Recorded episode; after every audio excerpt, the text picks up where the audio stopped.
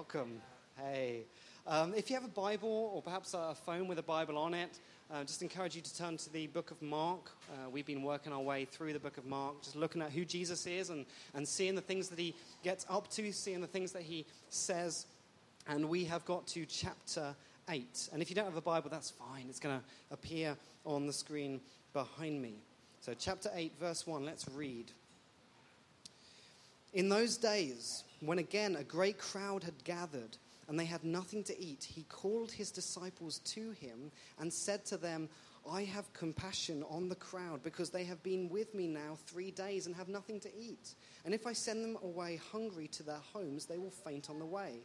And some of them have come from far away.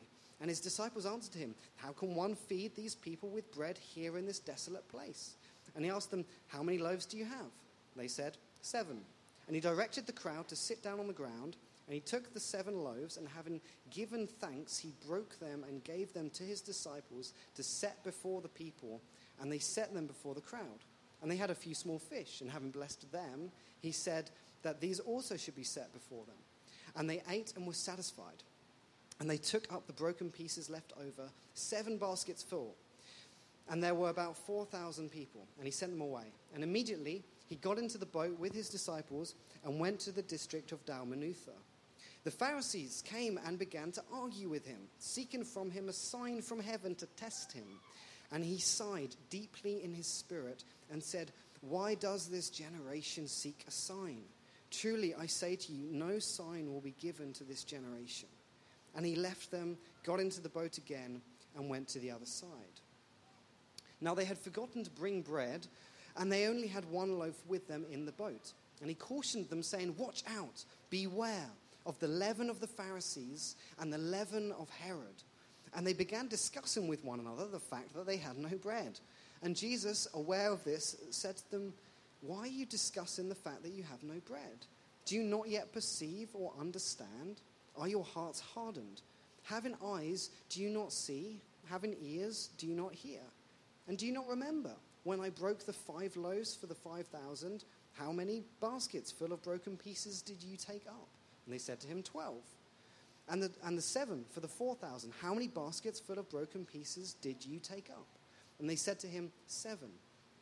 And he said to them, Do you not yet understand? So we see Jesus here do a miracle that he has done before right? It's a very specific miracle. Jesus is out there, he's, he's preaching, he's teaching, and all the people are listening, but they have no food. And Jesus, because he's compassionate for the people that he's, he's teaching, says, Oh, I, we need to feed them. And the disciples go, Oh, what are we going to do? We don't have any bread. We have some bread and fish, but not enough for everyone. And then Jesus takes it, multiplies it, and feeds thousands of people. And that's what we see Jesus do here. But it's not the first time we, we see Jesus do this. He did this back in chapter 6, where at the end they gather in all the baskets and the, and the amount of fish and the amount of bread that they have at the, at the end is more than they actually started off with. So Jesus does this miracle again, second time.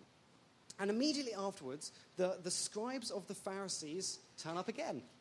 It's good to see them again. It seems like it seems like every week for the last two months when we open the book of Mark, it seems like we've seen oh the, uh, the, the scribes of the Pharisees are back again. And if this is your first time uh, with us, the, the scribes of the Pharisees, these are the, the, the uber religious people. These are the, the, the people who've the brightest and the best. And they've come all the way down, all the way down from Jerusalem to, to see what the fuss is about with Jesus and to, and to really sort him out. I mean, the, the thing that it says here, they, they, came to, they came to argue with him.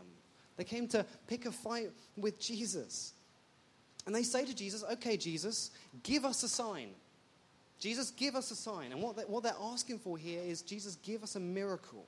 Do, you know, come on, prove to us that you really are who you say you are. Prove to us that the power you have comes from heaven, that you, you are sent, you are heaven sent. Prove to us. Come on. And as, as is often the case with the Pharisees, what is, uh, what is happening on the surface does not match up with what is really going on on the inside. Right? This is, this is something we've seen in previous weeks. Uh, Jesus, this is his main problem with the Pharisees. He, I mean, he, he's very blunt towards the Pharisees. He says things like, okay, you, you hypocrites. He says, on the outside, the, the superficial appearance is just skin deep. this, oh, you're, you're so religious and you're so pious and you're so holy on the outside, but on the inside, you're sick. There's, there's a problem on the inside, and you won't even acknowledge that that is the case. You see, what the, what the Pharisees are saying to Jesus here, it, on, the out, on, on the outside, uh, maybe at the first glance, at first listen, it sounds like what they're saying is actually something quite humble. Okay, well, Jesus, you know, we, we want to be sure.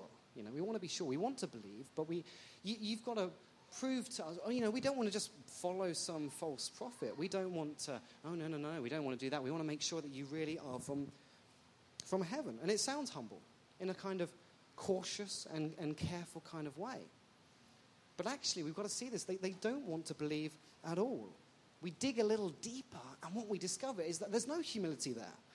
What they're saying to Jesus is, okay, Jesus, we'll believe, but if we do believe, it's going to be on our ter- terms, right? We're going to believe on our terms. You've, you've got to jump through all of my hoops. You have to meet my expectations. You've got to fit in my, my box of, of what we already think God is like.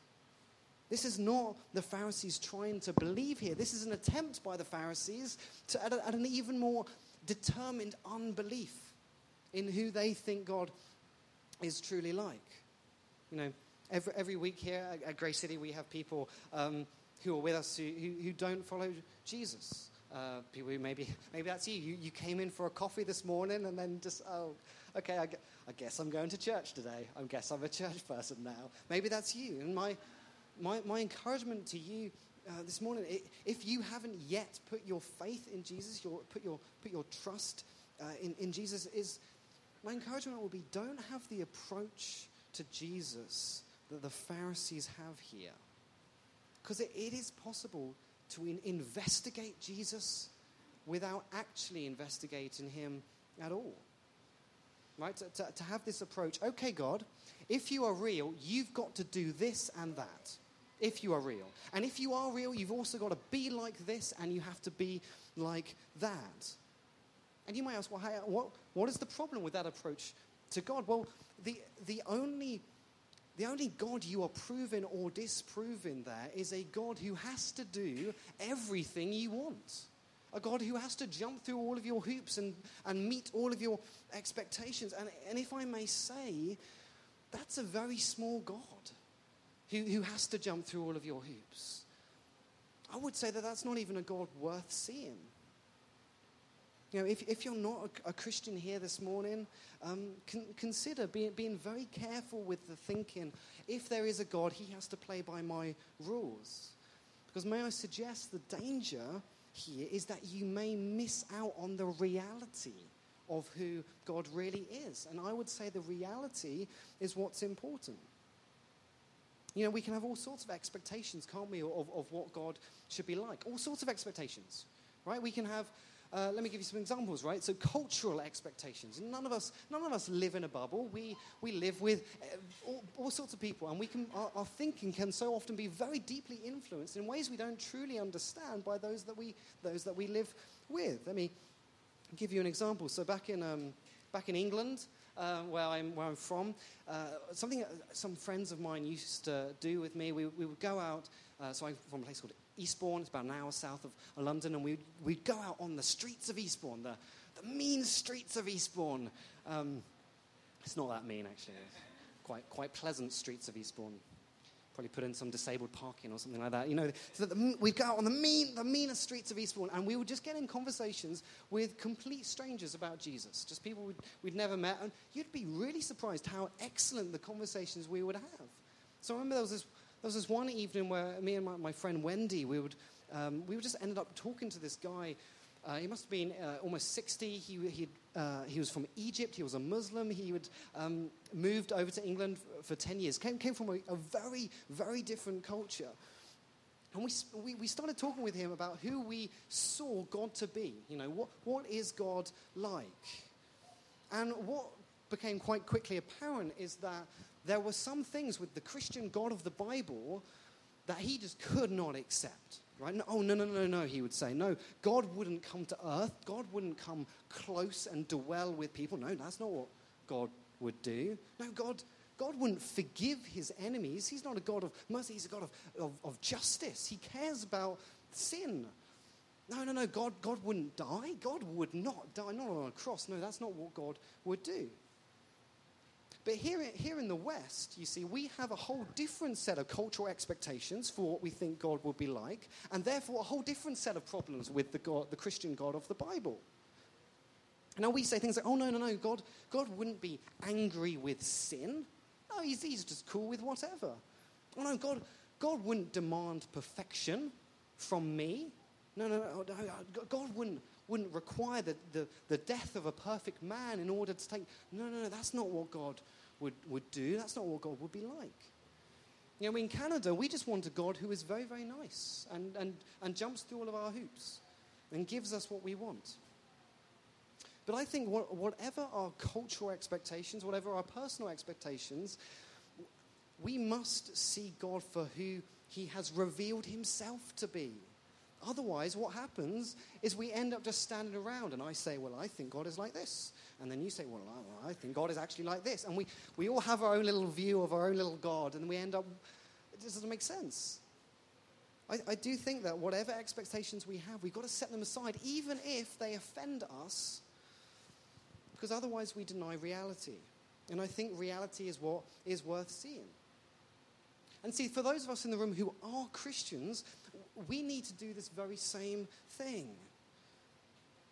You know, the, the Pharisees, um, they, they want a sign from Jesus. They say, Jesus, give us a sign, give us a miracle. That's their expectation. They want a miracle from him. That's what they want. And the, the peculiar thing about the Pharisees asking Jesus for that is that he's just done this miracle. In fact, he's, he's, Jesus has been doing nothing but miracles. He just does this um, big miracle involving thousands of people for the second time. It's peculiar. Why, why are the Pharisees asking? And you know what?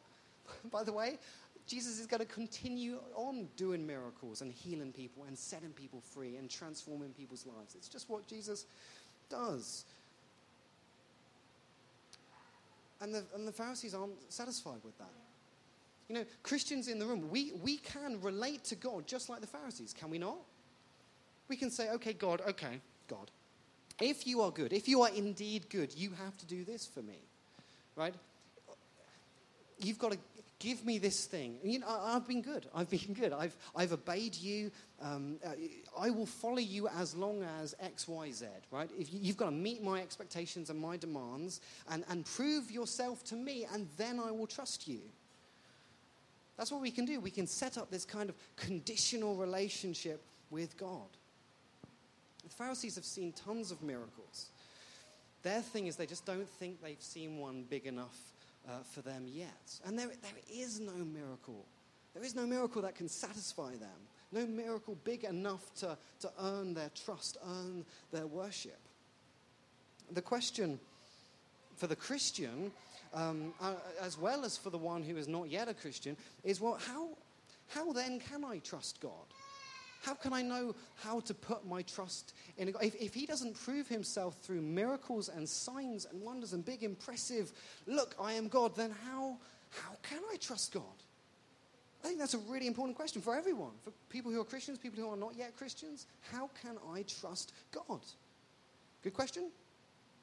A couple of people nodding. Okay, good, good enough. I'm, I'm going to get to that question at the very end, so, you know, just keep you hanging, I guess. So, yeah, keep waiting. But let's, let's move on. Let's, let's, let's read the next bit. What Jesus says to his disciples is will help us get there, I think. Jesus says this Watch out, beware of the leaven of the Pharisees and the leaven of Herod. The reason I, I just think this is a, a funny story because Jesus, he, he gathers his disciples together and he cautions them. He says, Be careful, beware, like, be careful of the leaven of the Pharisees. And then the disciples are just imagine they're there and go, mm, good. And then they go off, and then Jesus catches them later talking about bread and going, we don't have any bread. I think Jesus wants some bread. Can we, can we figure out some bread? And Jesus is like, no, guys, you don't, I wasn't, I wasn't actually talking about literal bread here. I was, it was an illustration, and the disciples just don't, don't quite get it. So leaven, he says. Leaven, that's the, uh, the old word for, for yeast. Now, I don't, uh, I don't bake my own bread. Um, some of you will. I mean, I do, I do make my own pizza dough, but that, um, says more about me, I think, than I would like. Um, that's, that's where I put the effort in. That's where I put the effort in. But J- Jesus uses this illustration, this, um, this picture of, of yeast within dough, because he, he wants us to see what it is that is so, so deadly about sin. That's what the yeast represents. It represents sin. So, in what ways is, is yeast like sin? Here are three ways. I'm going to give you three ways that, that um, leaven, that yeast is like sin, right? First, okay, it's hidden. It's hidden. You can't, you can't see it, right? If I were to put before you two lumps of dough that I've just made, you know, early stages of dough, and say which, which one of these two uh, has, has the leaven in it, has the yeast in it, you wouldn't be able to tell because you cannot see. Sin, too, largely is a hidden thing. Sin does its primary work uh, in, in the heart, right? In my heart. You can't see into my heart. You don't get a, you can't see what's really going on here. You can't see my motives. You can't see my intentions. I can show you whatever I like on the surface, but you can't see what's really going on on the inside. Now, this, this, is why, this is why Jesus says, Beware the, the yeast of the Pharisees because the Pharisees, on the outside, they look so pure. They look like they've got it together. They're so holy, so pious. But it's on the inside that there's this deep, deep problem. Let me be clear, right? If there was among us this morning a, a modern day Christian Pharisee, we would all be impressed by this person. They would come in and they would be so happy, and their their whole family would be so happy. And they would be serving every week at church. And they would, um, uh, they, they would give to the offering just generously. And when they pray, oh, just glorious. They've, they, they've memorized all this scripture. And it's just so, uh, just uh, so poetrical. Yeah.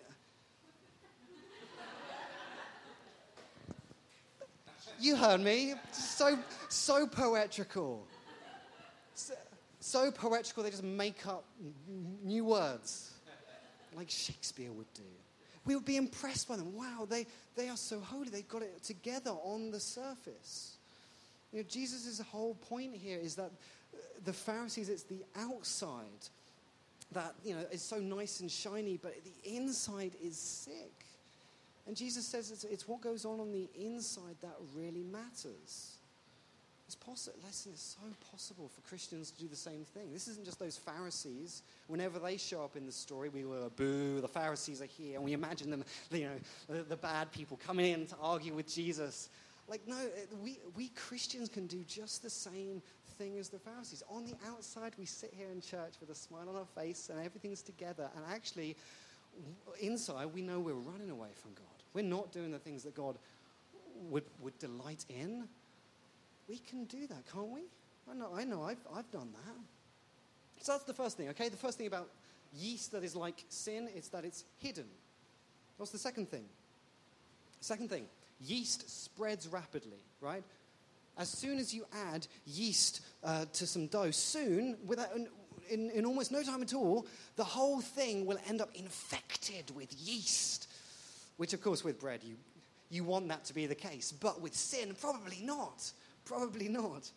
What Jesus is saying here is he says, when, when he says, beware, be, be careful, he cautions us, he says, beware. Why? Because he doesn't want us to kid ourselves into thinking, oh, we can, we can control sin, we can play with it, we can just, um, we can negotiate with it. You can't, but you can't do that. You can't say to sin, okay, you stay in this little section of my life here, and, and you know, th- thus far and no more. No, that is not how sin works. Of course it isn't. It's not how yeast works. You don't add a bit of yeast to some dough and then act shocked and offended and surprised when the whole lump rises.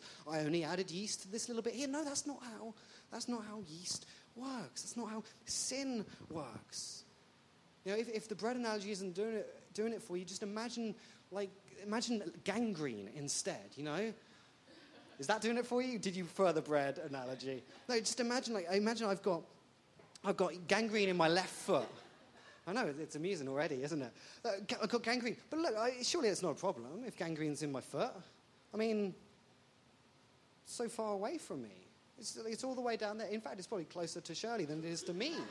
Why aren't you sorting out the problem? And in, anyway, you can't even tell there's a problem here, can you, with gangrene? Because there's a shoe in the way. It's all good. It's all good. And you'd be like, no, you don't need to be a doctor to see. That's not how you approach gangrene. Soon it spreads through the whole thing and it becomes a big problem. And it's just the same with sin.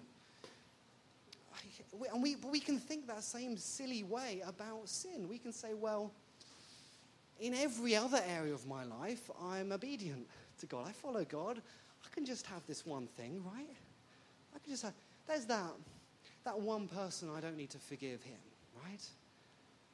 I don't, I, I can keep sleeping with that person, right? I, I do everything else. I can just let myself have those nice, comfortable fantasies where I'm, you know, I can go to when I'm feeling down, where I just, I, I imagine how much money I have and just oh, how I'm famous. I can have those comfortable fantasies that no one else knows about. I can do that, right? And Jesus says emphatically, no, that's not how sin works. I mean, most, some of the most offensive things that Jesus says are about sin. Right? Some of the things that are most, uh, I don't know, use most violent imagery, gory imagery, are about sin. So Jesus says, listen, if, if, your, if your hand causes you to sin, lop it off. If your eye causes you to sin, cut it out. He's saying, listen, guys, don't play with sin. Don't let this be don't let this be the way that your life gets shipwrecked. He's saying, Jesus is saying, listen, the approach you have to sin has to be either you kill sin or it kills you. That's the way sin works. Sin spreads rapidly. You know, Jesus is not saying literally cut off. He's saying take, take drastic approaches. Because the way sin works, it starts off as a small thing and you can't control it and it spreads. There's no such thing as just one lie to one person. That's just not how sin works. So, the first thing, okay? Sin is hidden. Second thing, sin spreads. What's the third thing? Sin sours. This is something that yeast does, sours, right? If you want to make sourdough bread, I want bread that tastes sour for some reason. Really, if you want to do that, it, it, the, the way that happens is it's just a function of time. It's just you wait. You just let the, ye- the yeast do its thing in the dough for, for days. Just let it. And the, and the longer you let the yeast sit in the dough, the more it sucks sweetness out of the dough and out of the bread. And you leave it for long enough and let the yeast suck, or you leave it for long enough, all the sweetness is sucked out of the dough. It's the same with sin. Right? You, you, you let sin sit in your life. The longer it sits hidden, the longer it's just allowed to, to spread and do its thing, the less sweet your life becomes, the more sour your life becomes. That's what sin does. Sin poisons. You know, I'll, I'll never forget this conversation I had with this guy. Um, just someone I'd known growing up in, in the church back in, back in England. And I hadn't seen him for quite a few years. He'd gone away to university, got got a degree or two and um, went to another church and, and got married and even had a child. And he came, moved back to, back to Eastbourne, where I'm from. And I remember I hadn't seen him for ages, so I, we, I saw him again at this prayer meeting. I was like, oh, fantastic to see you. And we, we had a great time worshiping and singing and, and praying. It's a prayer meeting. And, you know, there, there was this moment at the very end of the meeting where he just grabbed me at the end. It'd be nice to see him, nice to catch up. And he took me to the side. It was everyone else was kind of leaving, and he just something was up. I could, you know, clearly, and he just started to confess. He just started to confess to me. Oh, I just was not ready for this. I was probably like 22 at the time. He just started to confess this 15-year-long pornography uh, thing that had been in his life, and no one else had seen it. No one else had known it, and he had spread through. And you know, I was able to pray with the guy, but I, th- I think what, what struck me most, and the reason I, I don't think I'll ever forget that conversation, was just even before we started explaining, I looked at it and the, I'd never seen someone so miserable. I'd never seen such sadness in someone's eyes of just this is uh, just the misery, the sourness. His life had, it had seemed on the outside everything's wonderful, got a happy family, happy children, happy wife, but on the inside just sourness. That's what happens. That's what sin does when it's allowed to hide and allowed to spread. Beware, Jesus says. Be careful. Why? Because Jesus does not want this for you. God is not going, good, I'm glad, I hope your life gets sour. No, Jesus wants your life to be full of sweetness and full of life and full of joy. This, he doesn't want your life poisoned. He wants you to, to have life and life abundantly, life to even life in its fullness. This is what Jesus has for you. So, those are the three things, right? Um, sin, uh, the way, ways that sin is like yeast is that it's, um, it's secret, uh, it, it spreads, and it sours. Which, if you notice, are three things, and they all begin with the same letter S, which that's like for, for a preacher, that's like 20 bonus points. So I don't actually like how that feels, so I might, I'm never, I'm never going to do that again. Uh, that's the, the only time I'll ever do that. So, so when, when the Pharisees, they come to Jesus and they say, okay, Jesus, we want a sign. What, what is the answer to this, right? What is the answer to sin souring, spreading, and being hidden and, and robbing you of joy? Well, the, the, the, Pharisees say, okay, give us a sign. Do a, do a miracle. And when they say to Jesus, give us a sign, do a miracle, what they're saying to Jesus is, you owe me, right? I've been good. I've been good enough. I, I demand this from you. You owe me. And in saying you owe me, they deny grace. They deny grace. The only way to be cleaned up on the inside, you know, where it matters, you can clean up the outside all you like. Good luck, right? You clean up the outside, very nice. Oh, so polished, and everyone will be impressed. But to, to clean up the inside, the only way is if you come to Jesus not with the approach of, I, dem- I demand you do this, you owe me, but rather with an approach of, oh, God, save me. Oh, Jesus, save me. I need you to come and do something in me that I cannot do. I can clean up the outsides, but I can't get in. I can't get anywhere near the heart. I can't get down to the soul where it matters. Come to Jesus, and here's what Jesus does He changes you. He makes you new. He makes you a different creation from the one that you are now. Not based on anything you've done, not based on your goodness and niceness and how well everything on the surface looks, but just because He is good. Based on what Jesus has done. And then when you are a Christian, and for the Christians in the room, God continues to change you. He continues to, by His Spirit, working within you from the inside out, transform you to look more like Jesus. Incredible. You might be saying, oh, How can I look like Jesus? No, this is what the Spirit does. That sounds like a miracle. Exactly. It's the only thing that God can do in you. Only He can do, making you like Jesus. You know, there can be a proudness, right? A proudness that can remain if if we're not careful. You know, oh, oh, I don't, I don't need to come to Jesus. I'm, I'm good. Thank you on my own. I, I, thank you very much. Or perhaps that's not you, right? You're, you're actually saying, you know, I'm not a proud person, Matt. I know what it is like to, to, to know the sourness, the sweetness sucking, horrible power of sin. I know that. I, I don't, I'm not proud. I don't, I don't think I'm a good person. I, I actually think, you know what, I actually hate myself this morning. Maybe that's you. You just, I, I hate myself. You know, there, there's two kinds of proudness that you can have. There's, there's the kind that says, oh, I, I'm too good for grace. And there's the other that, that says, I'm too bad for grace. There's one that says, I deserve God's favor. And there's the other that says, I, you know what, I don't want God's favor unless I've earned it. Earlier, I asked this question how can I trust God? Right? If signs and miracles and wonders and big shows of God's power is not how what, what Jesus decides to do, that's not how we get our trust in Him, how? How can I know that He is trustworthy? And it's this on the cross, Jesus dies for you. The innocent one is nailed to a cross, and He is crushed instead of you. His inside's utterly pure. His outside as well, utterly pure. Yours not. But he dies for you. What here's the question, what more could God do for you than that?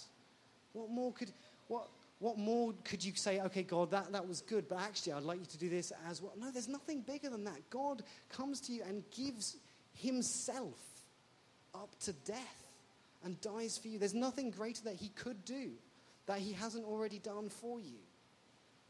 This is what we must see. If we see what Jesus has done for you, we can go, okay, whatever he asks of me, I don't understand all the ramifications of what it would mean for me to become a Christian right now, but all I know is that he's died for me.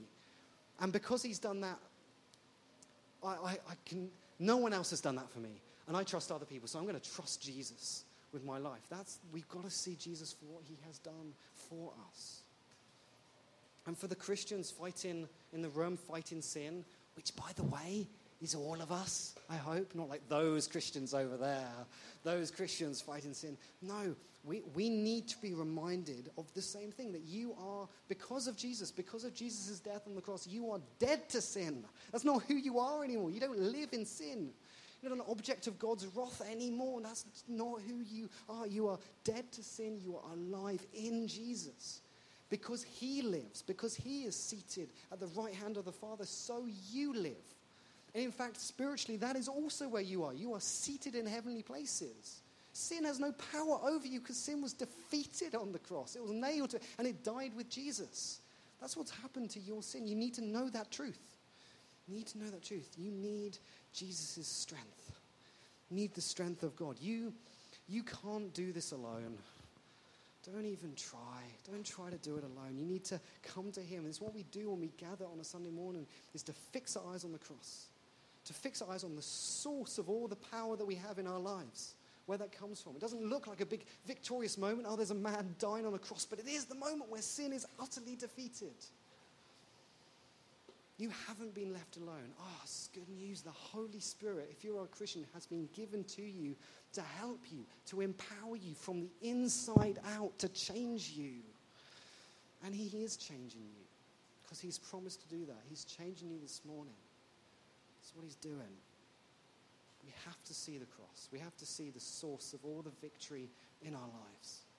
And that's why there's no better response to what we've heard from Jesus, what we've heard from God's word this morning, than, than to stand and sing about what he has done. And to come to the table and take communion together with our brothers and sisters, reminding one another that, of what of, of tasting, tasting and seeing that what God has done is good. For anyone in the room who, who just over the course of me speaking, something has just clunked into place. And you just go, I, beforehand, I don't think I could trust God. But I've been reminded that Jesus has died for me. And if that is true, and I think it is true, then I can trust in him. If that is you this morning and you want to, you want to become a Christian this morning, I just encourage you, same thing I say every week, come and find me at the end. I would love to pray with you. I'd love to introduce you to this Jesus. There's no test, there's nothing big. It's just I'd love to pray for you if that is you. But would you like to stand with me? I'll invite Holly and Emily back up. And we are going to celebrate what Jesus has done for us. Father, thank you that because of what Jesus has done, what, what Jesus has won for us, we get to come to you and say, Father, that we have been adopted in, that because of Jesus, everything has been changed, Lord, that you come in, you come deep within to the stuff we can't even get to ourselves, the insides where it matters, where it counts. Oh God, thank you that you come and you take up residence within us, that you, in that way, we are, we are temples of the living God. The Almighty lives with us. He is close. He is for us. He delights in us, all because of Jesus. God, I thank you that there's nothing more I can do, nothing more I, I, I, I have to do.